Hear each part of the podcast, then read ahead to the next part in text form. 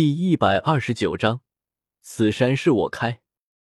了解到了这个世界的基本情况，萧天解开了王三喜的控制，随意聊了一下猎魔大会的事，便准备让他离开。大人，小老儿有个不情之请，不知道大人能否？不过，王三喜却没有准备离开的意思，脸色露出为难之色，一副欲言又止的样子。实在是老迈的有些精明，你就直说吧，看刚才的架势，我就知道你有事。萧天摆了摆手，笑着开口道：“果然瞒不住大人。”闻言，王三喜悻悻然一笑，说着也是将自己的需求说了出来。是这样的，村子里面几个小伙已经有十个白色符文，等级一直停在猎魔者，所以想恳请大人。能不能为他们猎杀几头魔兵也好。王三喜一边说着，一边观察着萧天的神色。见萧天并没有动怒的地方，王三喜也是松了一口气。虽然猎魔者和勇士只是一线之隔，多一块绿色符文，按理说也不过增加百分之十左右效果，按理说并不是特别显著。但有一块绿色符文，符文构建协调。加持之力却是比十块白色符文强大许多。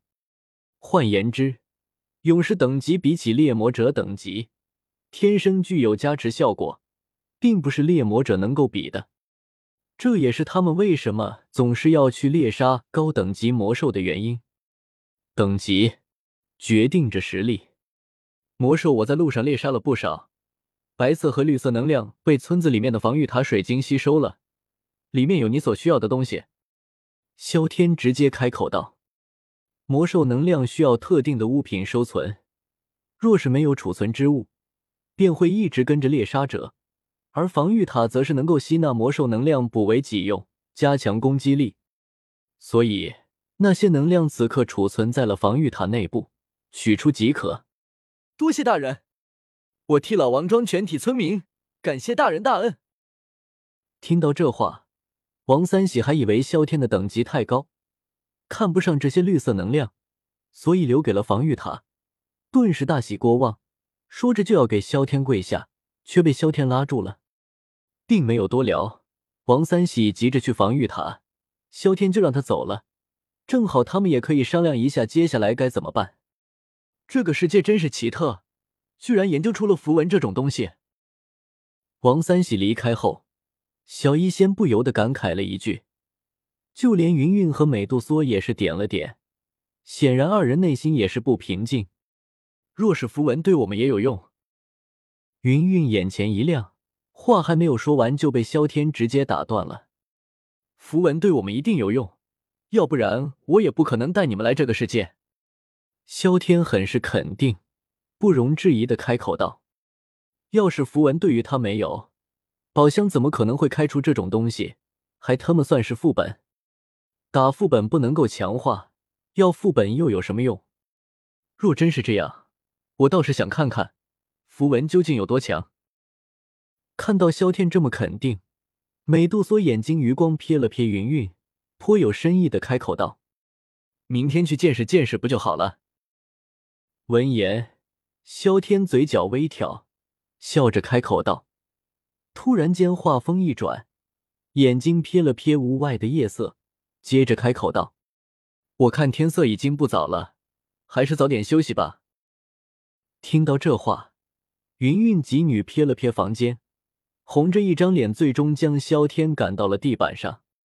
萧天，呜呜呜！我是斗尊，你们居然欺负人！我要床床！不知道是不是错觉，再睡下一会儿。村里突然间响起了一声年迈的叫声，惊天动地，整个村子的人都被吓吓到了。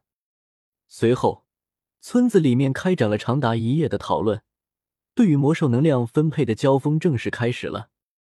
第二天，萧天等人醒来，看到村长王三喜等人的眼睛都是红彤彤的，更是有一圈黑眼圈，不知道的还以为大熊猫也穿越了。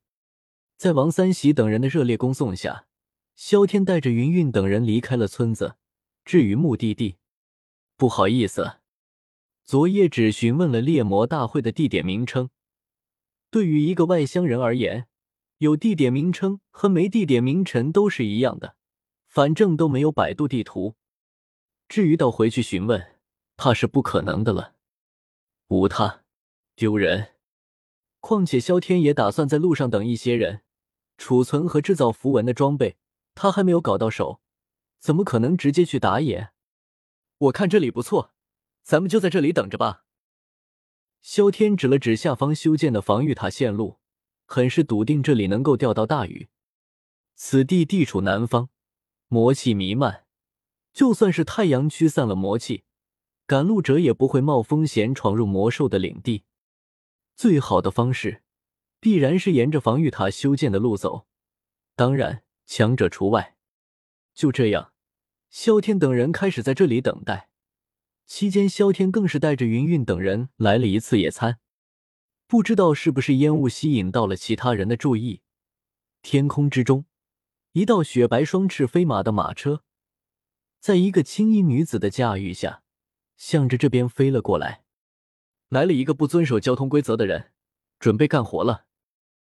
注意到情况，萧天拍了拍手，顿时站了起来，嘴上挂着和煦的笑容，静静的看着马车飞进。这位朋友倒是好雅兴。随着马车停下，一个白发玉冠、身着白袍的年轻男子伸出头来，打量了一下萧天一行人，最终将目光放在了萧天身上。目光一凝，不由得笑着开口道：“看他的样子，似乎对于云云和小医仙的美貌，并没有任何惊奇之处。想必诸位也是为了猎魔大会而来，不如结伴同行，诸位以为如何？”